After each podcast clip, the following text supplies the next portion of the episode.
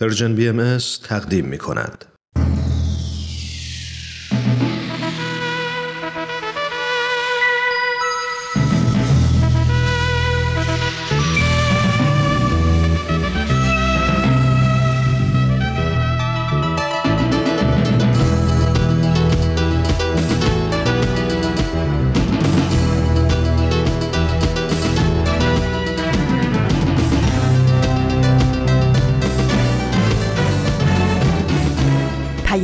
دوست. برنامه ای برای تفاهم و پیوند دلها.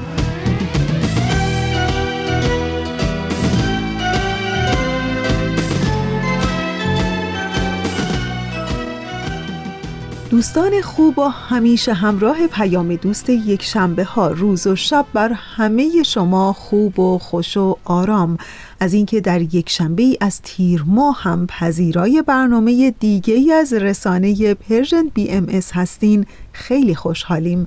من فریال هستم از رسانه Persian BMS و به همراه دیگر همکارانم در اجرا و پخش پیام دوست یک شنبه های این هفته هم همراه با شما. نان پارز من بستان جان پاره نخواهد شد وان را که منم معوا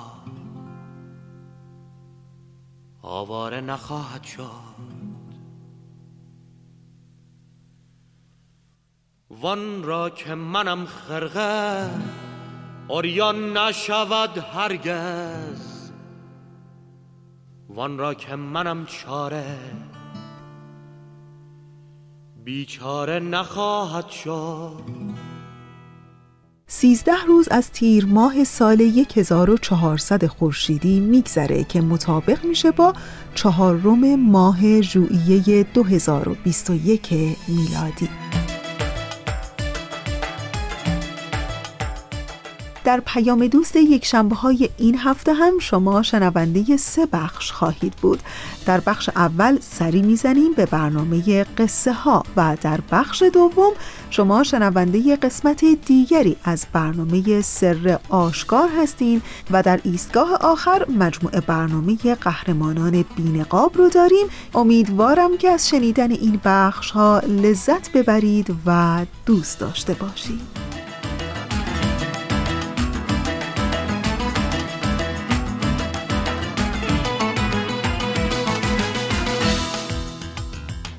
در همین ابتدای برنامه قبل از صحبت در مورد هر چیزی بخش اول برنامه امروز یعنی قسمت دیگری از برنامه قصه ها آماده پخشه که همین الان پخش خواهد شد. پس بهتره هیچی نگم. به این قسمت از برنامه گوش کنین و دوباره برمیگردیم.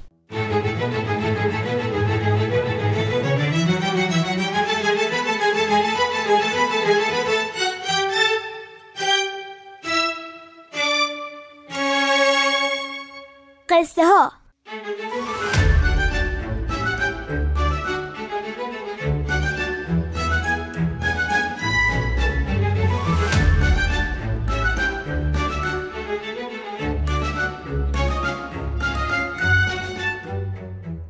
داستانهایی از زندگی حضرت عبدالبها.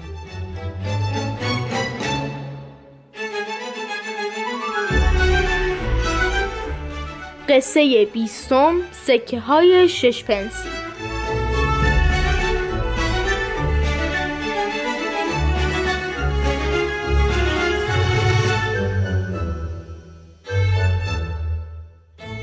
سلام به شما دوستان عزیز. به قصه ها خوش اومدیم قصه ها برنامه که می‌پردازه به داستان های از زندگی حضرت عبدالبها فرزند و جانشین حضرت بهاءالله پیامبر دیانت بهایی. با من مهران ایمانی. و من بارباد روحانی و بیستمین قسمت از قصه ها همراه باشین لطفاً.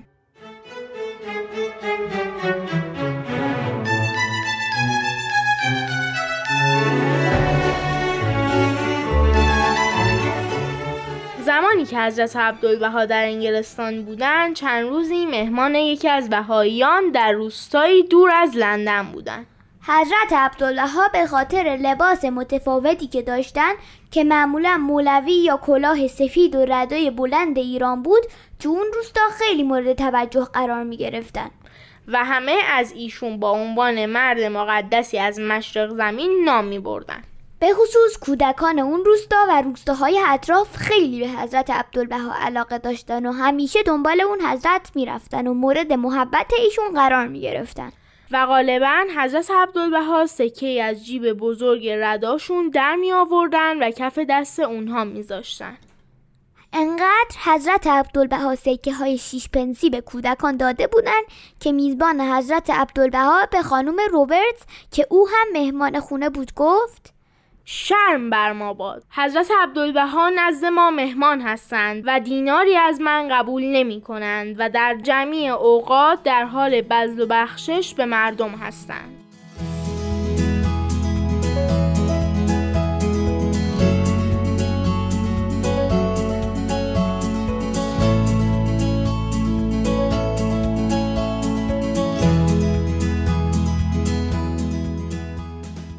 دو خانوم با خودشون فکر کردن برای اینکه روستاییان برای حضرت عبدالبها مزاحمتی پیش نیارن. و قبل از اینکه حضرت عبدالبها تمام پولشون رو خرج روستاییان کنند باید جلوی ملاقات اونها رو با اون حضرت بگیرن.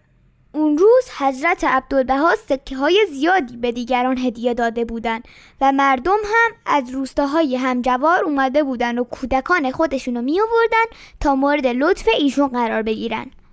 ساعت حدود نه شب بود که خانوم ها تصمیم گرفتن نذارن دیگه کسی به حضور حضرت عبدالبها برسه. اما موقعی که بیرون کلوه ایستاده بودن مردی رو در جاده دیدم که کودکی در بغل داشت. و گروهی از کودکان اون دو نفر رو همراهی می‌کردن.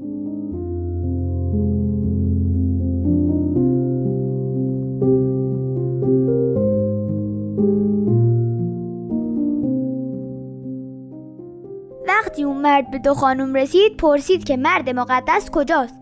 خانم ها جواب دادند که ایشان رفتن بخوابند و امکان ملاقات وجود ندارد. مرد آهی کشید و گفت من شش مایل پیمودم تا ایشان را زیارت کنم. چقدر مایه تأسفم است. میزبان برخورد مناسبی با مرد نداشت چرا که فکر می‌کرد میل به دریافت سکه های شش پنسی برای مرد خیلی بیشتر از شور و شوق مذهبی باعث شده بود که مرد این راه طولانی رو اومده باشه. و مرد که ناامید شده بود تصمیم به بازگشت گرفت. که یه مرتبه حضرت عبدالبها از خونه بیرون اومدن.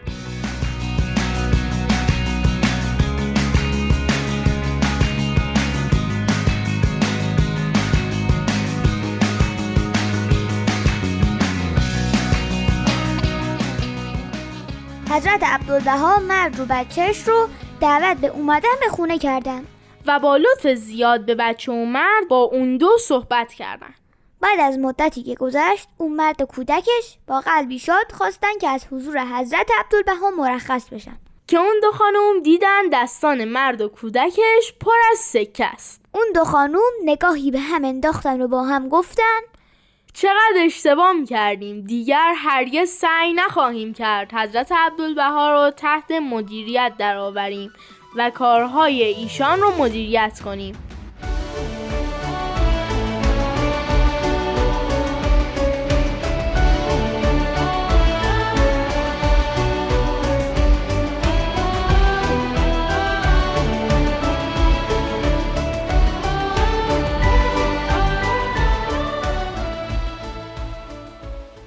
دوستان بسیار عزیز. مرسی از همراهیتون. مرسی که تو شبکه های اجتماعی برنامه ما رو لایک می‌کنین. مرسی که شیر می‌کنید مرسی که استوری می‌کنین. و مرسی که برای دوستاتون قصه ها رو میفرستین تا اونا هم به قصه ها گوش بدن. من بارباد روحانی هستم. منم مهران ایمانی هم تا هفته بعد خداحافظ.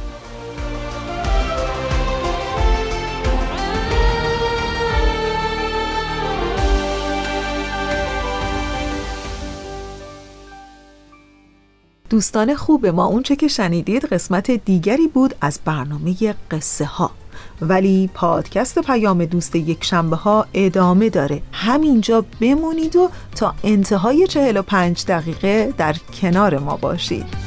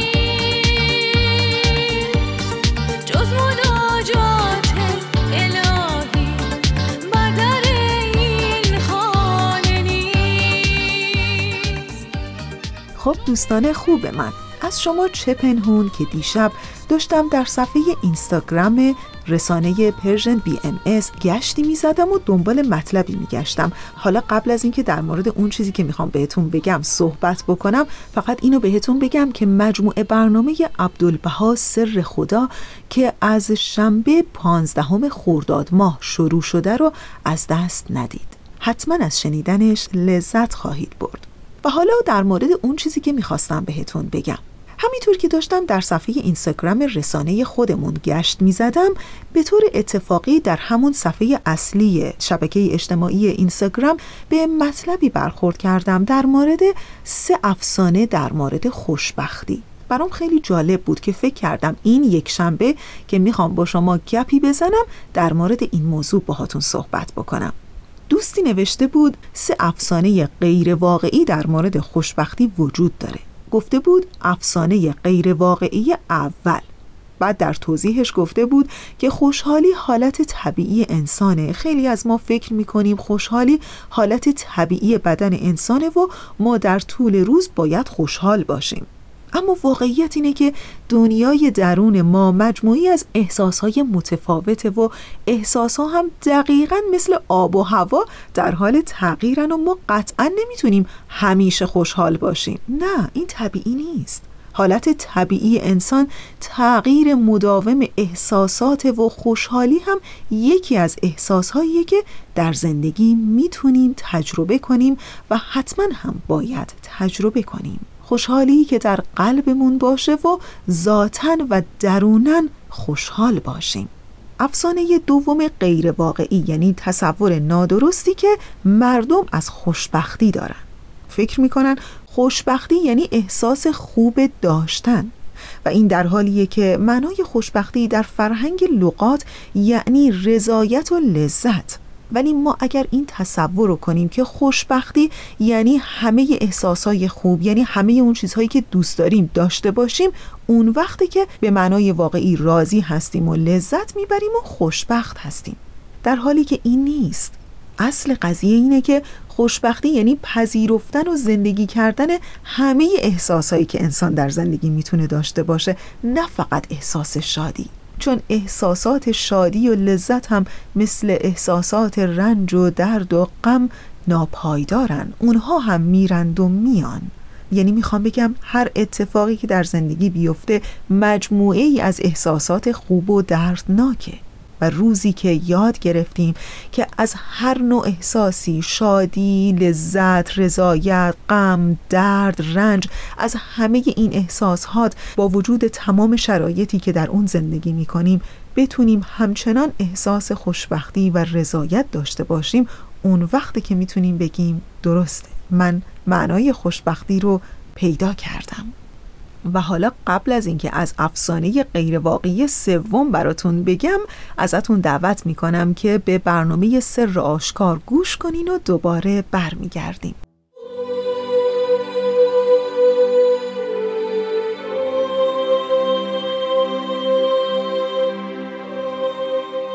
سر آشکار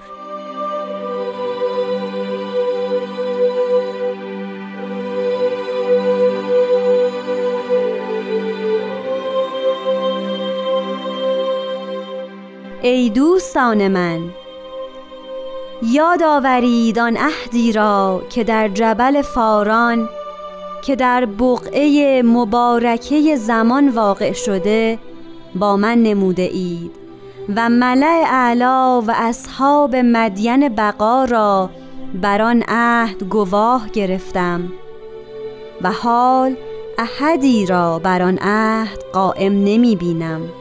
البته غرور و نافرمانی آن را از قلوب محو نموده به قسمی که اثری از آن باقی نمانده و من دانسته صبر نمودم و اظهار نداشتم.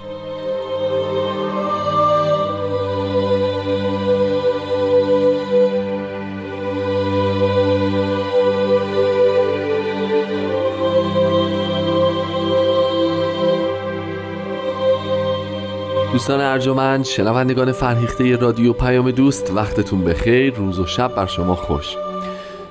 این قسمت دیگه از مجموعه سر آشکاره مجموعه که در محدوده زمانی کوتاه خودش تلاش می‌کنه تا مروری داشته باشه بر مفاهیم کلمات مکنونه فارسی.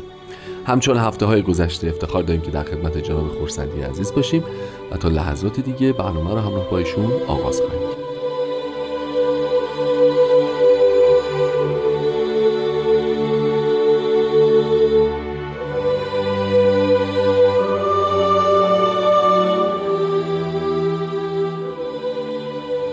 قربان درود بر شما روز شب شما هم بخیر. خیلی خوش اومدید به برنامه خودتون.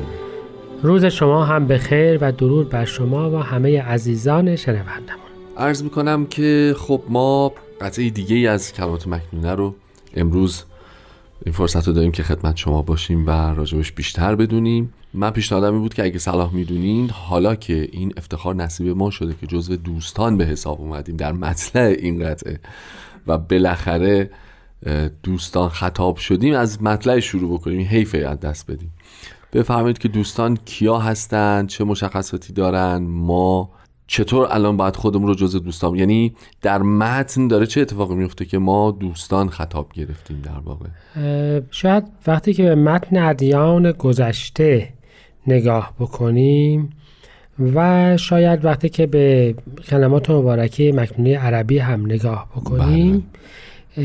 دوستان الهی کسانی هستند که اونها هم او را دوست دارند.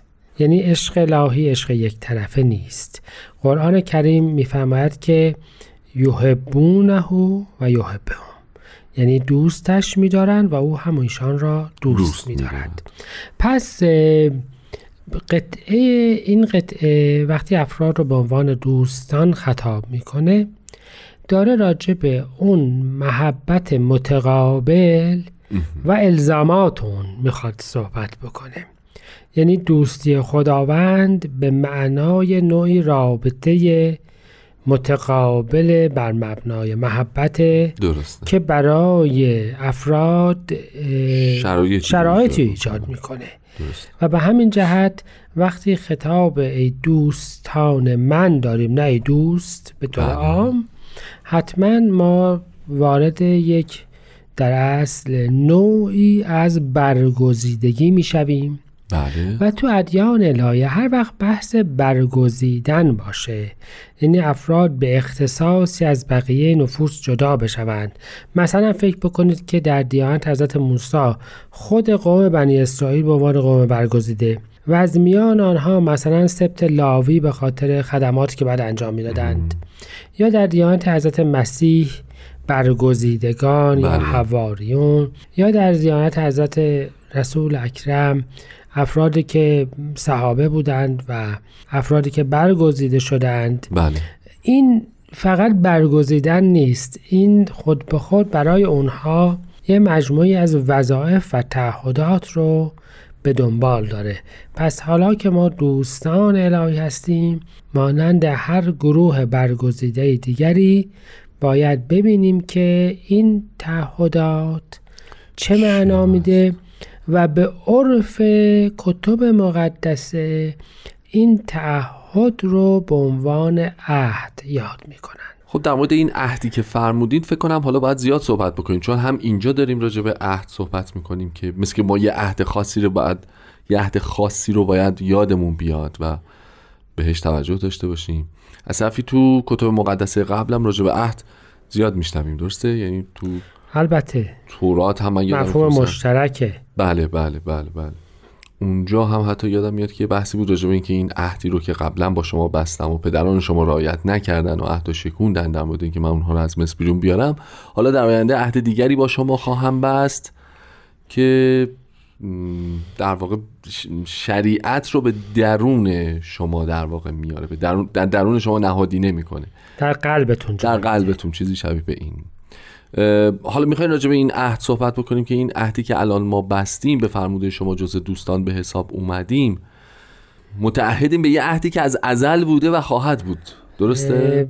بله میشه اینجور گفت. یعنی اینکه اصولا کتب مقدسه راجع به دو نوع عهد صحبت می‌کنند. بله. یه عهد عامه. بله. یعنی عهد عامی که خداوند با بندگان خودش میبندد. می‌بنده، بله. و این مخلوقات رو از اونها می‌خواهد که حدود و احکام رو رعایت بکنند. بله. عهدی خاصتر است که هر پیامبری با مؤمنین به دین خودش خودش میبندد که منتظر برگشت او و مؤمن به ظهور او در آخر زمان بشوند. بشن. یعنی پیامبر بعدی رو بپذیرند که متاسفانه البته اکثرا اهل ادیان این یکی عهد رو یا فراموش می‌کنن یا یه جوری شرایطش رو تغییر میدن که خب بله نمی‌کنند. بله شاید یک عهد خاصتر هم داریم و آن عهد خاصتر این است که پیامبران با پیروان خودشان عهد میبندند که این محبتی را که به اونها عطا کردند بله. این قدرتی رو که به اونها عطا کردند به روشی که درست است ازش استفاده بکنند. آها. ما به این میگیم میثاق. یعنی هر پیامبری حضرت مثلا حضرت باب بله. از پیروان خودشون خواستند که این آیات و این قدرت و این تبیینات رو در جهت اراده ایشون ازش استفاده بکنند. بله. یا حضرت بهاءالله از پیروان خودشون خواستند که این آیات رو در جهت اراده ایشون از اون استفاده بکنند و اون اراده رو از حضرت عبدالبها بپرسن هر جایی نمی‌دونستند هر جایی شک کردند از حضرت عبدالبها بپرسند و به همین جهت به ایشون میگیم مرکز عهد. مرکز پیمان مظهر پیمان. به این پیمان پس ببینید چند نوع پیمان داریم. درسته. چیزی که هست اینجاست که این پیمان ها رو افراد از غفلت فراموش می کنند یعنی فراموش می کنند که آن امکاناتی که در اختیارشان است در ازای رعایت یک حدودی و یک روشهایی در اختیارشان قرار, شده. گرفته. در غیر صورت خائنند. خائن در امانتند. اون امانتی که قرار بود درست حفظش بکنن دیگه حفظش نکردند. پیمان شکنند. درسته. و کتب الهیه البته درباره این پیمان شکنان مسائل بسیار زیادی, زیادی. ولی فکر می‌کنم قبل از اون باید به محل و زمان این عهد که در این کلمه مبارکه اشاره, اشاره شده, شده اول. راجع به اون صحبت خیلی عالیه اجازه می‌فهمید یه استراحت کوتاه داشته بله. باشیم متشکرم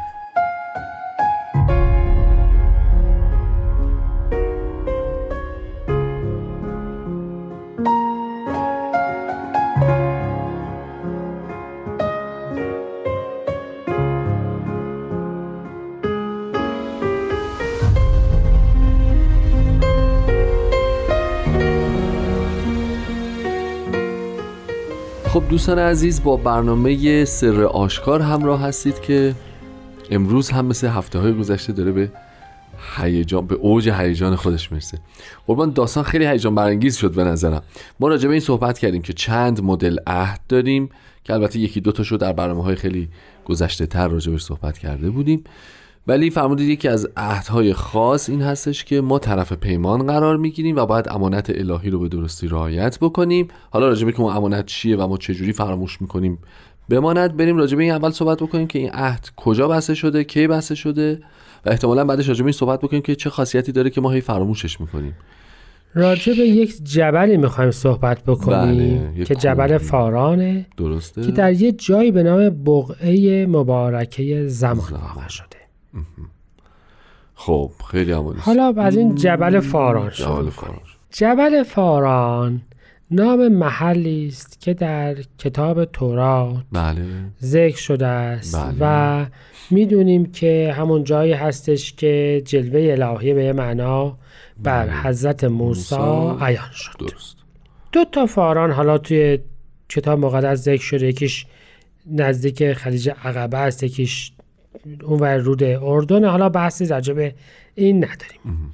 اما یک بشارت مهمی هست در تورات که خداوند در جاهای مختلف کوه تور جلوه کرد و در سعیر می درخشد و در نهایت در فاران جلوه خواهد کرد. حضرت عبدالبها و البته بعضی از مفسرین اسلامی قبل از ایشون توضیح دادند که اون جبل فار ج- اون اشاره به جلوه های بعدی بعد از حضرت موسی است. بله یعنی به حضرت در- مسیح و حضرت محمد. بله.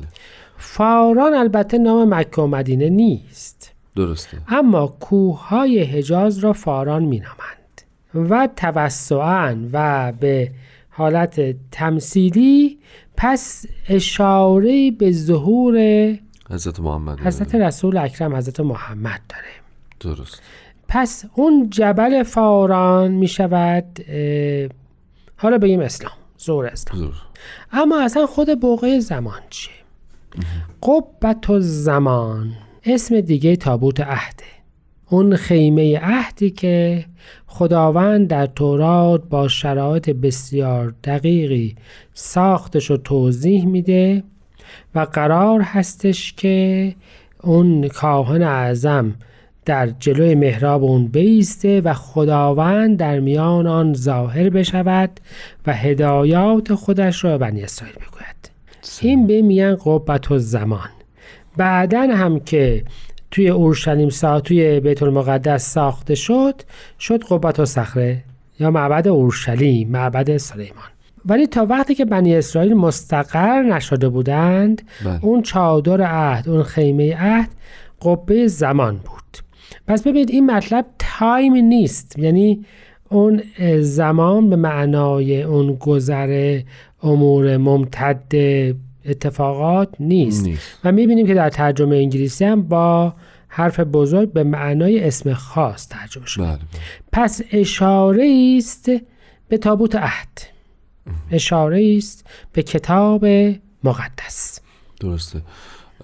ما متاسفانه بحران زمان داریم دوباره. اینجا نوع دیگه ای راجع به زمان صحبت می‌کنیم ولی بحران زمان داریم. فکر می‌کنم که ناچاریم بحث رو اینجا خاتمه بدیم و اگه اجازه بفرمایید هفته آینده این بحث رو تو برنامه انشالله که باشم و ادامه بدیم. انشالله انشالله خیلی ممنون از شما و خیلی ممنون از شما شنوندگان خوب این برنامه. تا هفته آینده خدا نگهدار.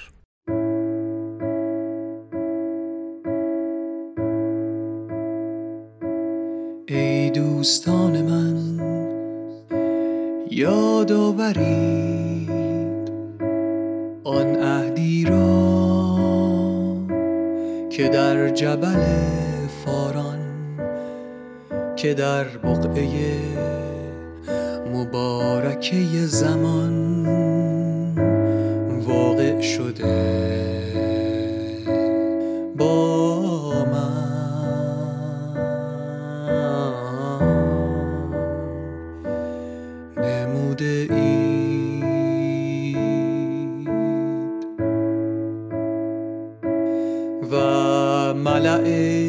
اعلا و اصحاب مدین بقا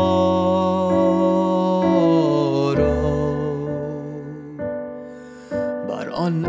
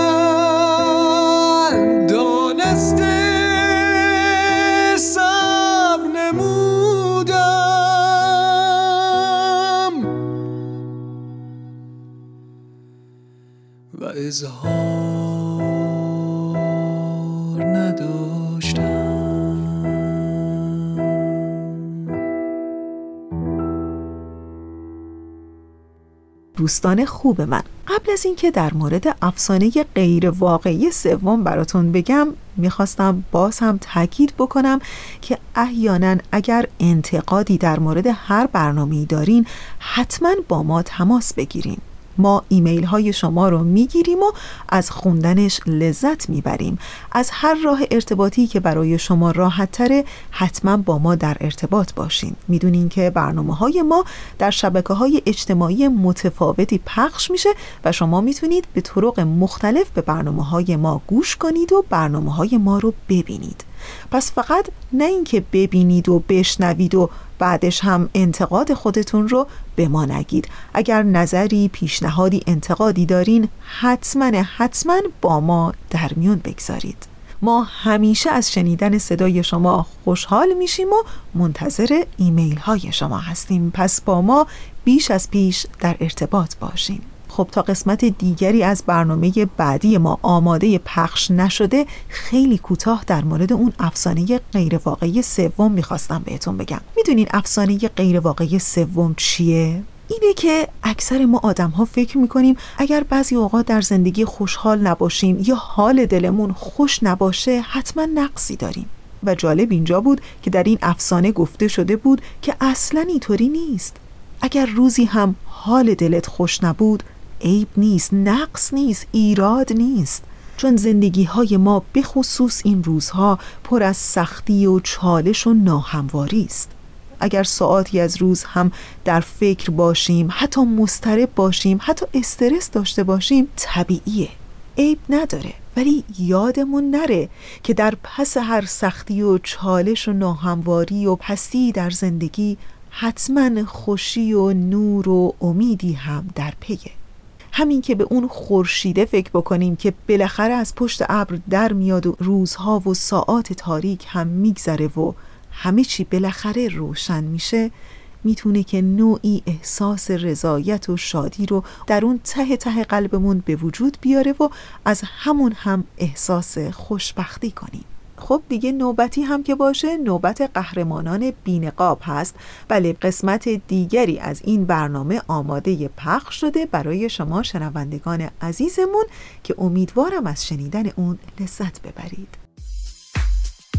قهرمانان بر ترسهایشان غلبه می کنند قهرمانان به فراتر از خود می نگرند قهرمانان دنیا را نجات می دهند گاه با قدرت‌های جادویی و گاه بدون جادو بدون شنل بدون نقاب. قهرمانان بینقاب.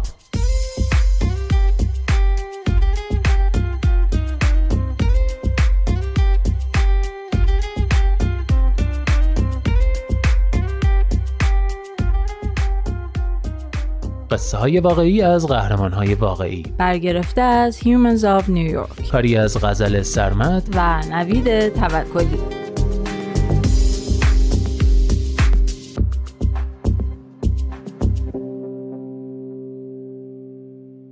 قهرمان سیزدهم. بن.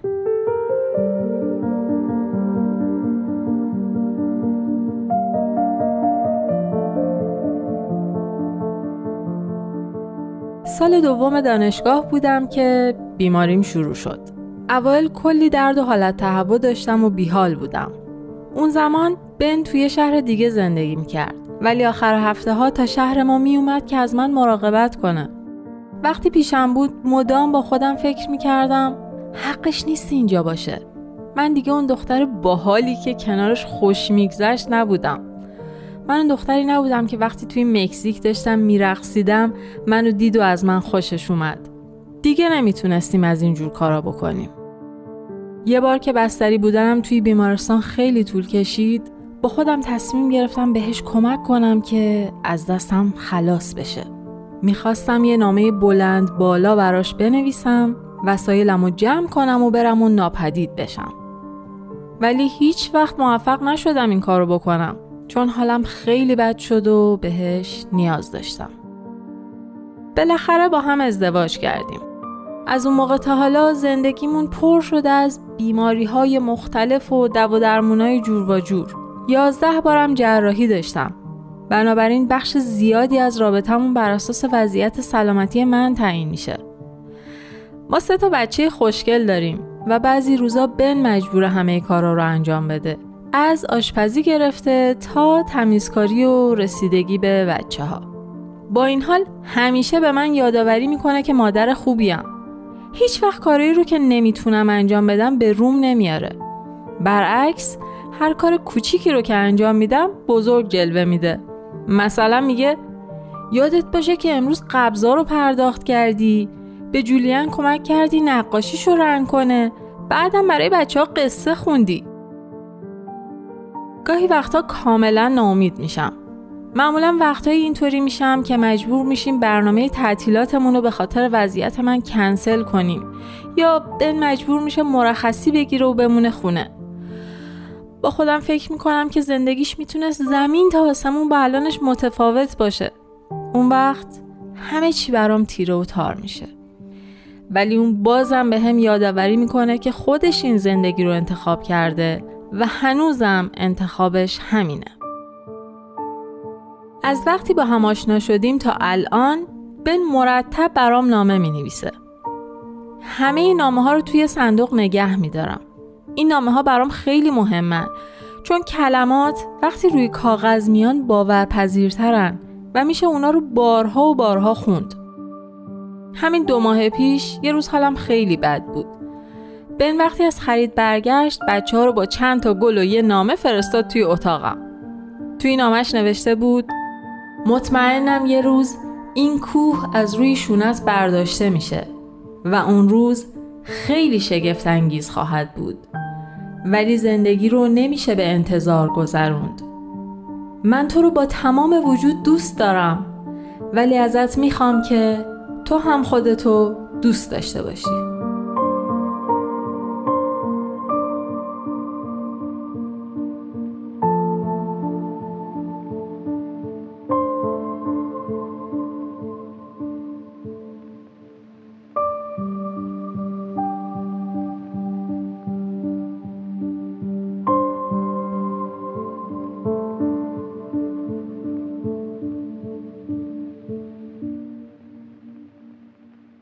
قهرمان چهاردهم کلر.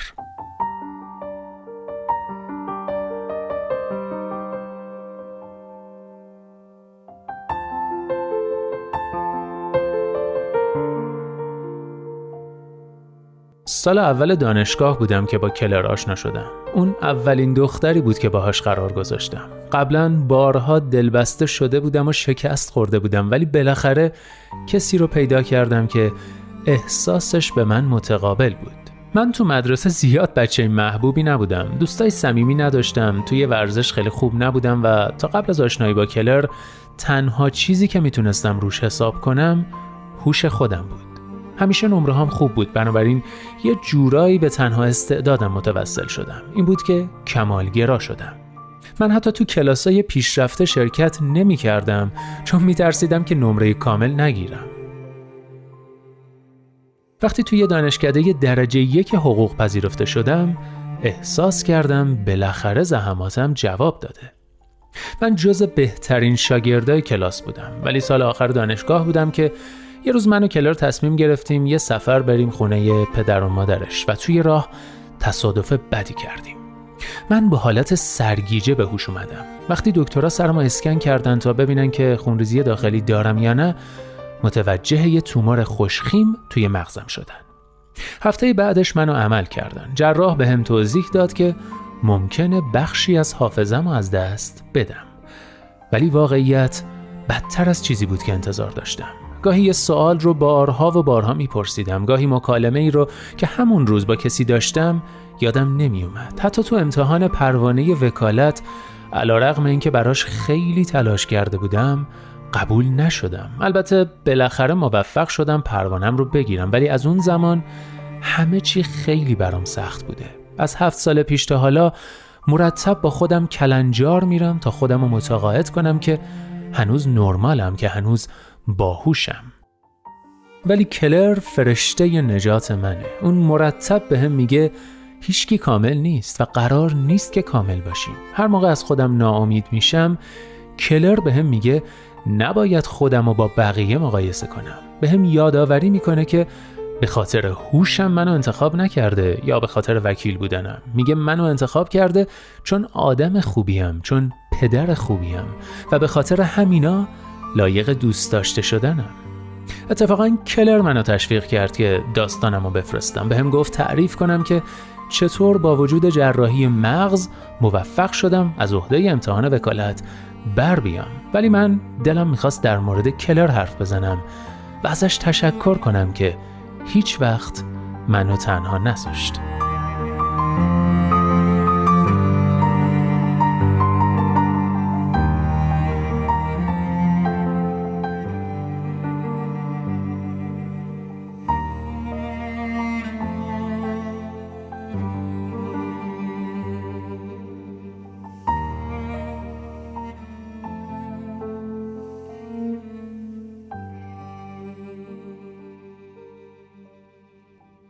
نمی‌دونم به نظر شما چه چیزهایی انسان رو شاد می‌کنه. در حقیقت برای هر کسی می‌تونه متفاوت باشه ولی به نظر من سه مورد از قوی ترین چیزهایی که می‌تونه انسان رو هم شاد کنه و هم به انسان آرامش ببخشه می‌تونه اولیش ارتباط های انسانی باشه یعنی دوست داشتن و دوست داشته شدن. و دومیش به نظر من می‌تونه طبیعت باشه. از گل و درخت گرفته تا یه آسمون آبی و آفتابی با ابرهای سفید پنبه‌ای. سومین هم خندیدن از ته دل و حتی می‌خوام بگم فراتر از اون مسرور بودن و خوشحال بودن در قلبمون با تمام دردها و رنجهای بیپایان این زندگی. و چه خوب میشه که با وجود همه این گرفتاری های تموم نشدنی این زندگی حداقل به دنبال راهی برای شاد کردن خودمون و اطرافیانمون باشیم. خب دیگه بله به انتهای برنامه امروز داریم کم کم نزدیک میشیم. همینجا تشکر می‌کنم از همکار عزیزم بهنام برای تنظیم این برنامه. و حال خوب عشق روشنی دل و شعر و شور زندگی آرزوی همگی ما برای همه شماست.